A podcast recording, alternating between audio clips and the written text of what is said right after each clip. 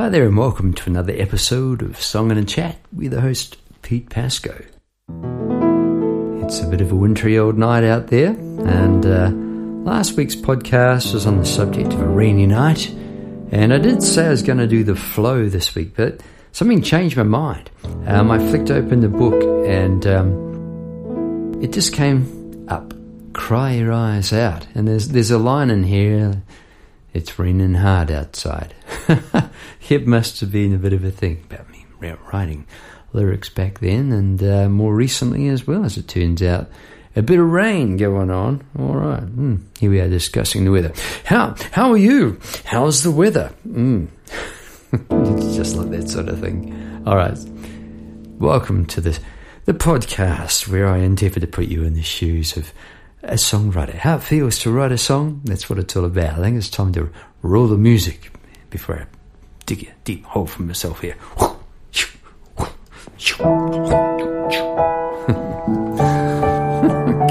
Been it. Seriously?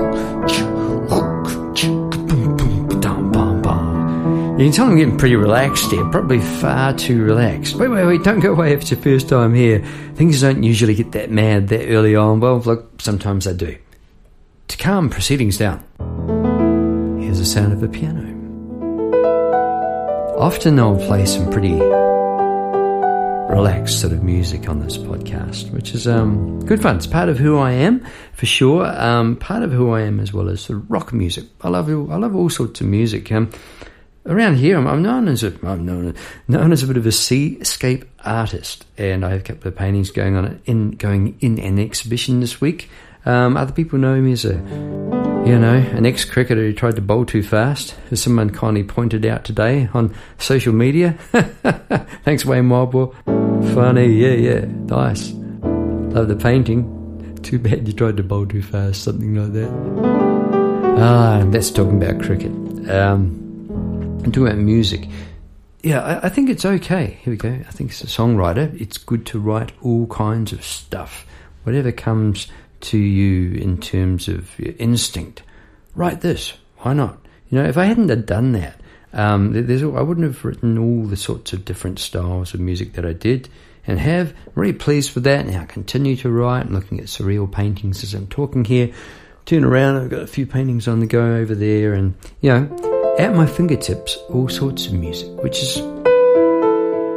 that's nice, know? because when it's your music, I guess you have that.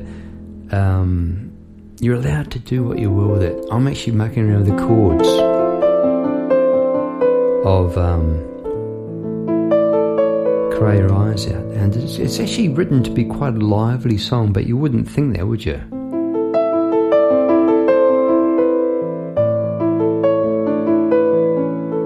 You were just sort of playing that, that, that could be in an orchestra or something. Something like that. Cry Your Eyes Out, written a long time ago, September 7th, something or other. we'll figure that out later. All right, I think it's time I had a go at it. No? Yeah. We're going to have a go at singing and playing Cry Your Eyes Out. Here we go. Rolling.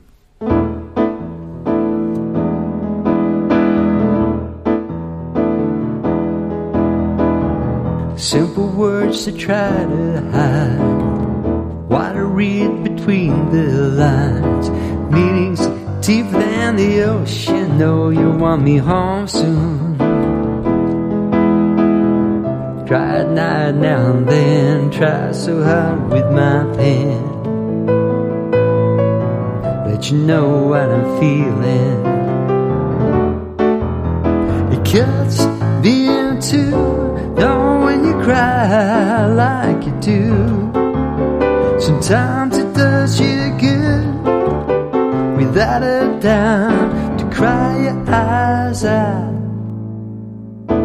It's raining hard outside. There's emotions I can't hide. Feeling sad and empty, reason why there's plenty. Seems so long to win.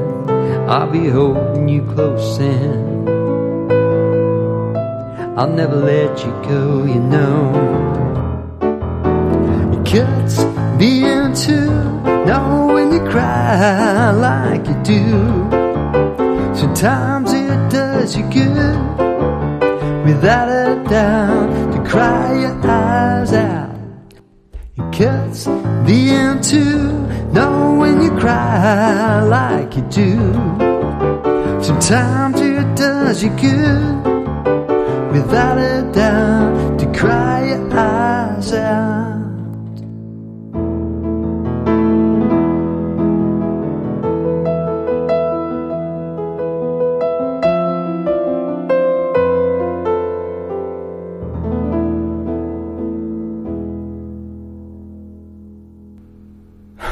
was an interesting old finish, I tell you. Been a while since I played that. Um, yep, went to the wrong chord there, but uh, artistic. We'll go with that. Written in 1988, apparently. Wow. Ah, those years have gone by. Um, interesting animal. Cry your eyes out. It was a nearly uh, for my band Pete Pascoe and the Patient Ham. Hum, Patient Ham. Patient Hum. Oh man, what have I had for dinner tonight? Pete Pascoe and the Patient Hum. They're going to sound quite the same there. Um, it was a nearly on an album that didn't quite, for various reasons, uh, didn't didn't quite come together. Unfortunately, despite a large amount of work, and um, it may yet. I think I'd like to think it might actually come out, but maybe a bit of a rock version. But say interesting animal because it was hard to know exactly what to do with it. Um, Paul Dredge and I had a go at it uh, just a couple of months after it was written in 1988 on a four track, and I'll, and I'll play that shortly on this uh, episode as well because I have that recording. It features Paul actually playing a drum machine, just pushing the buttons and not actually pushing go. You know, just go boom, chicka, boom, chicka, boom. Mate, I think they're things we do when you're getting gear. Anyway, what I had was my keyboard. And I was, uh, when I wrote this song, I was up the mountain. I was in New Zealand at Ruapehu, at Whakapapa, just close to there, uh, ski fields, uh, a national park. And I was staying at a place called Buttercup Resort.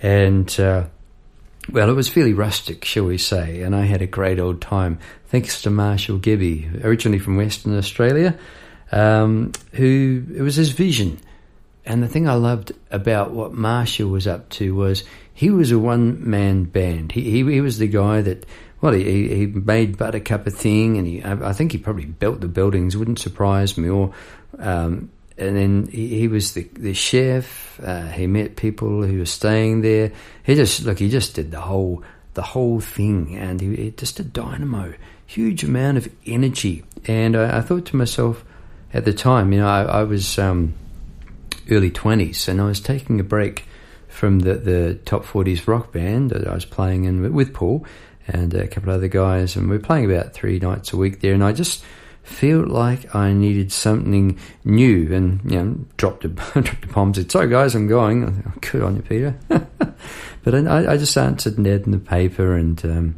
off I went into the wild blue yonder, and it was it was um, a long way from everywhere. National Park at that stage probably had about population of I don't know 14 people and a few wild pigs in the neighbourhood. Uh, there was one guy that played bagpipes very annoyingly on these pristine evenings somewhere, probably on the other side of Mount Ruapehu, which is a big mountain, but you know how those wonderful instruments can carry, and they're, they're great in the right hands, don't get me wrong, on the other side of the world. No, wonderful things. And uh, anyway, beautiful, beautiful mountain and a sunset and the no, no, no, no, no, no, no. Yeah. Anyway, apart from that, it was peaceful. And when it rained, I set myself the target of writing a song each day um, and doing a cartoon strip, which I did, and um, come up with a bunch of songs.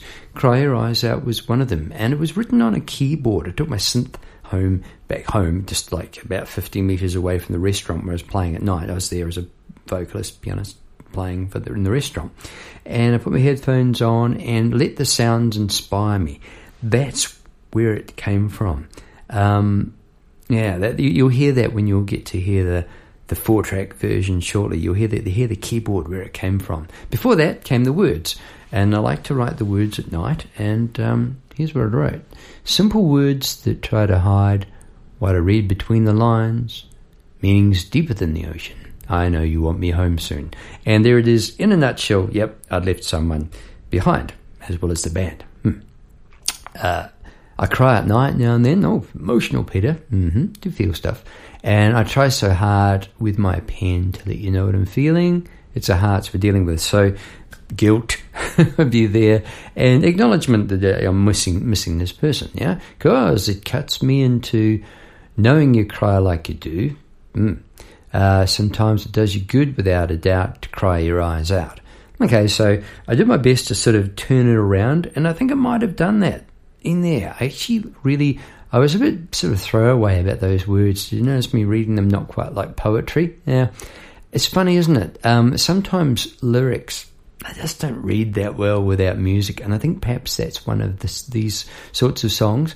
Um, however, I think the chorus is, is actually okay. It cuts me in two knowing you cry like you do. Sometimes it does you good, without a doubt, to cry your eyes out. I think because of the the meaning of the words, it, it does. It, it's good, you know how you.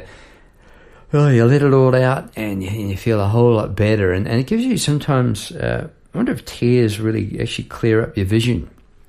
Maybe in more than one way, hey? it's raining hard outside. Yeah, as mentioned, there's uh, emotions I can't hide. Uh, feeling sad and empty, reasons why. Yep, there's plenty covered that. Uh, seems to long, so long to when I'm holding you close. I'll never let you go. And here you know, oh, cuts me in two. So that was the words I had. And when I sat down at the piano, um, instantly I, I, played and sang that in a slightly different key. I thought it might be just a bit easier. I, I brought it down a few steps down away from where I wrote it. Um, and, you know, the, the sound I used was the sort of a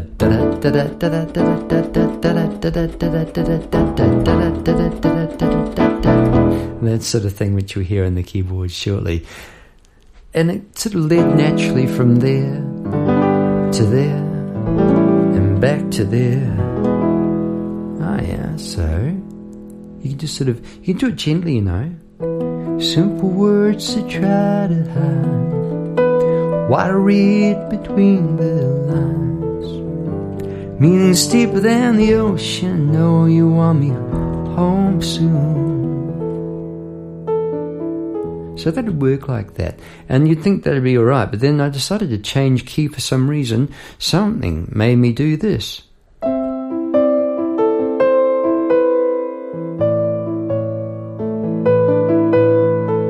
Sounds like another song, yeah? So we just go back to Know you want me home soon. Then cry at night now and then. Try so hard with my pen.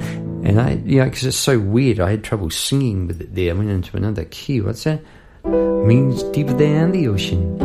You know you want me home soon. Must be lower. And eh? yeah, cry at night now and then. Try so hard with my pen because it feel right, yeah? Let you know what I'm feeling. And I paused there because there was a there was a long drawn out sort of a version where I went into this and into the chorus, yeah? But I decided to cut to the chase. Let you know what I'm feeling with this. One simple doom. It cuts Uh, it cuts me in two, knowing you cry like you do. Sometimes it does you good, without a doubt, to cry your eyes out.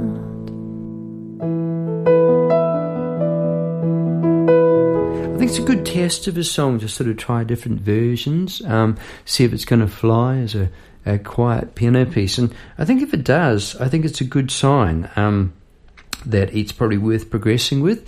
Um, I thought it was worth progressing with at the time, so I kept it. I thought it was good. I, I like I like the part, you know. Yeah, we got covered that and that. And this bit, chorus is only two chords, you know, C and F and C and F. again, C and F. I'm going to hold it because I can hear that. And to cry your eyes out. And I think it's a good example of putting the uh, that cry eyes out, really emphasizing the key words. Um, didn't really emphasize uh, things like to or your. I could, I, I guess your would be or okay, but it's eyes. We're talking about crying and eyes out. It's a good idea to put the keywords, the big ones, uh, in line with the the notes that are going to be naturally sort of emphasized, and the notes that are naturally emphasized the most are the ones on the first and the third beat of the bar, because for the bass drum, boom, and the whack snare drum going on. Yeah, so it came together really, really quickly. Um, that was just the way it was. Um, I didn't know if it was any good. I, I, could hear it instantly in my head as it might go as a pop song, and um, I think that's what we're going to go to now. All right, here we go. Now, now fast forward. I think uh, two months. I'm back in town, and uh, Paul and I have teamed up for a extensive recording sort of session, which lasted a total of five days. I think we allowed uh, like an hour or two per song. we didn't allow any time for the other guy to learn the song, and you had to sing it in one take and all that sort of stuff. And we, we bounced tracks along around the place we were learning how to record. But here we go, check out this sound. Here we go. Cry your eyes out. Take two. Simple words that try to hide what I read between the lines. Meanings deeper than the ocean,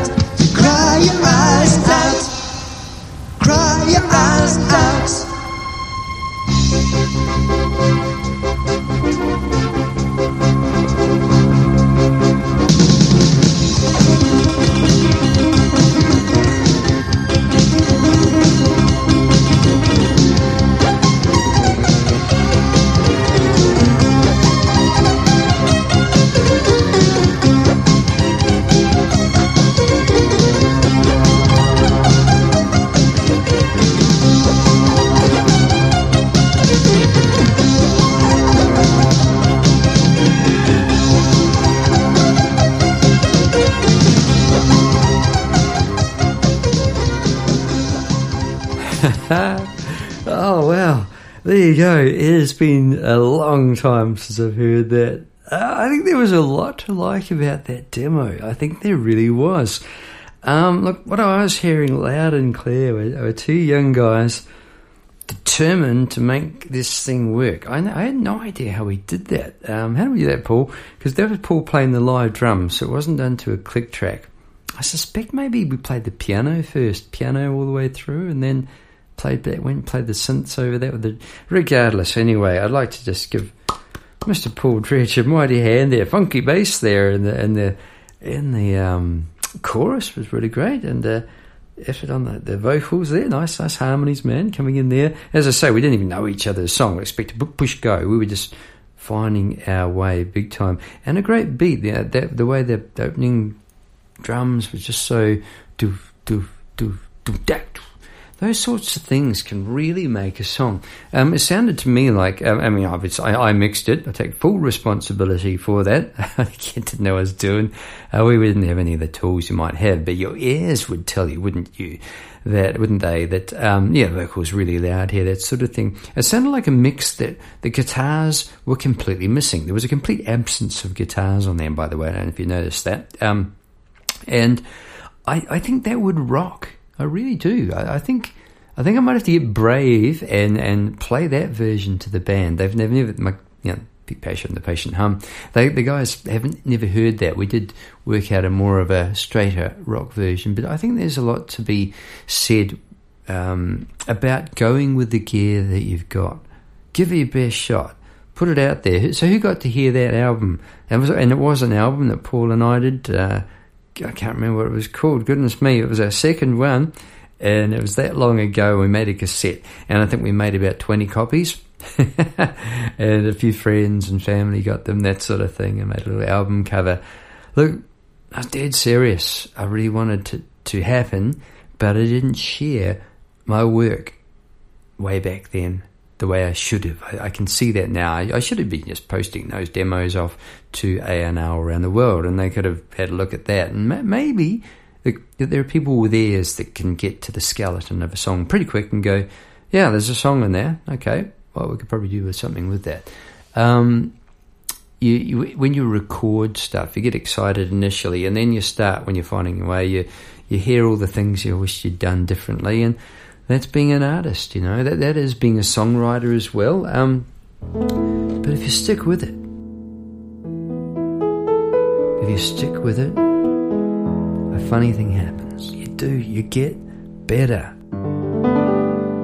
Maybe the essence of what you're doing never gets any better because, you know, you might be writing from a real place of truth early on and you know, get lucky here and there with a few songs. But if you stick with it and you keep working,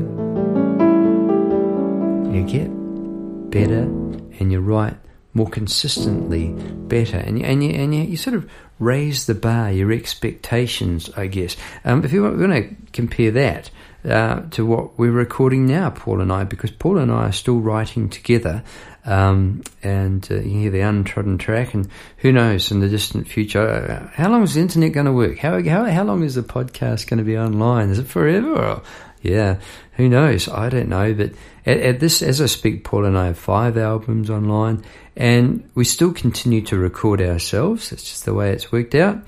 And um, where I might play keyboard lines, I might, I might be hearing an orchestra and all that sort of thing. We still record and we write. We write and re- we record quickly, and I think that's a good thing because it, it comes from our, our playing live. Um, where you produce the goods in the moment and instead of come up with sort of magic stuff, if you just push yourself a little bit, I think there's a tendency here, go with digital recording and all the bells and whistles, you can sit back and re- refine a, a, a guitar part for well, years, and, and there's no real point in that, I don't think, really. Um, you know, you got to, I think, you know, set your sound, think, right, we'll, we'll, make the, we'll make it work around that, you know, and just, there's, there's just different ways of going about things, and oh, it's all good. I, I enjoy doing what I do. I enjoy recording. It's a lot of fun, and um, who knows, maybe some songs will sort of find the way, maybe even through this podcast. I, I don't know. So there I was. I'd come back to town and and uh, actually, you know, I was talking about this recently, wasn't I? What was the song? Um, and uh, I think two podcast episodes ago. I was like, yeah, it was uh, Mine. That's right. It was it was a very similar sort of a time. So, know, a lot of songs came out in a hurry there. Um, I'd like to touch on this because of lifestyle. You know, had the life. Um, you might some thought it was a life of Riley. Didn't think I was working a day in my life. Perhaps it was true. I don't know. I mean, working pretty hard at night, getting ourselves in the band. You know, Paul and I, we were working four nights and we were rehearsing Saturday mornings. Outside of that, yes, we played some golf and snooker and fishing and that, but we were both writing songs. Now, no one was paying us to do this. Far from it. It, it was a passion. It was it was something that um, we discovered we were both into. And to begin with, we sort of wrote separate songs, and then slowly we sort of started writing more together.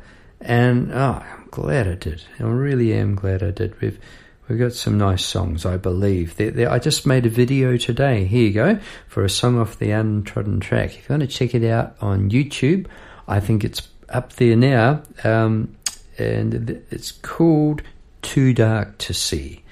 And uh, I just think I think I just think it's a lovely song, and um, it's nice to be doing this sort of thing. So here am I trumpeting about lovely songs and all that. It's hard to say where a song comes from sometimes. It comes from the feeling, yeah. You could say the guilt was in there, but not really. It was it was it was more of a fact of a young guy. I'm talking about the lyrics here of the song, uh, knowing that he just had to move on, and he might be back for a while, but not sure really. But there's no doubt I was missing this other person, and uh, so you know it, it was a song I feel comfortable sort of giving ear because it was an honest sort of a song. Yeah, I was saying, look, I'm, I'm know, basically, I'm sorry. We all hurt, I guess, but uh, this this is this is life, really. And um, you know, there was this this passion that's driven me on uh, since, has, has shown no sense of abating, which I'm very pleased to say. And uh, I just just love love playing the piano like this.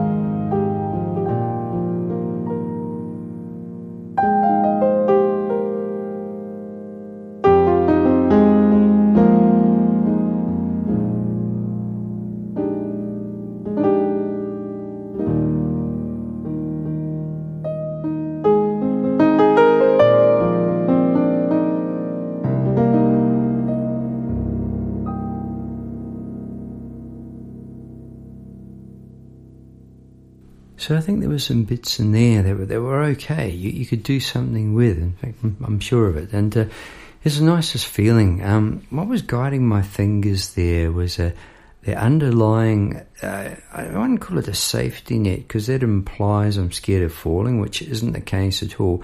But there's a, a support network of of theory um, the, the chords and the colours and the and that sort of thing. But but more than that, um, when, that's in place, I am not now. I'm not thinking I will now go to a natural.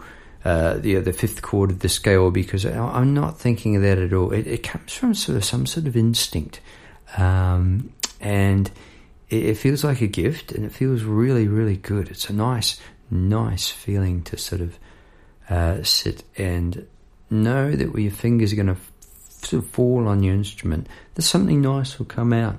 It's a very relaxing um, feeling. I'm, I'm, sure you um, can appreciate that. Anyway, I've gone off into a bit of a tangent there at the end of Cry Your Eyes Out. Do hope you've enjoyed the episode. Just looked up to see, yep, we're over the 30 minute mark. Um, yeah, there you go. Couple of versions. Pop rock, look out. I think we'll have to give it a go. hope you're having a fantastic week. Thanks for tuning in and hearing about Cry Your Eyes Out. Catch you next time. Looking forward to it already. Catch you later. Pete Pascoe signing out. Bye bye.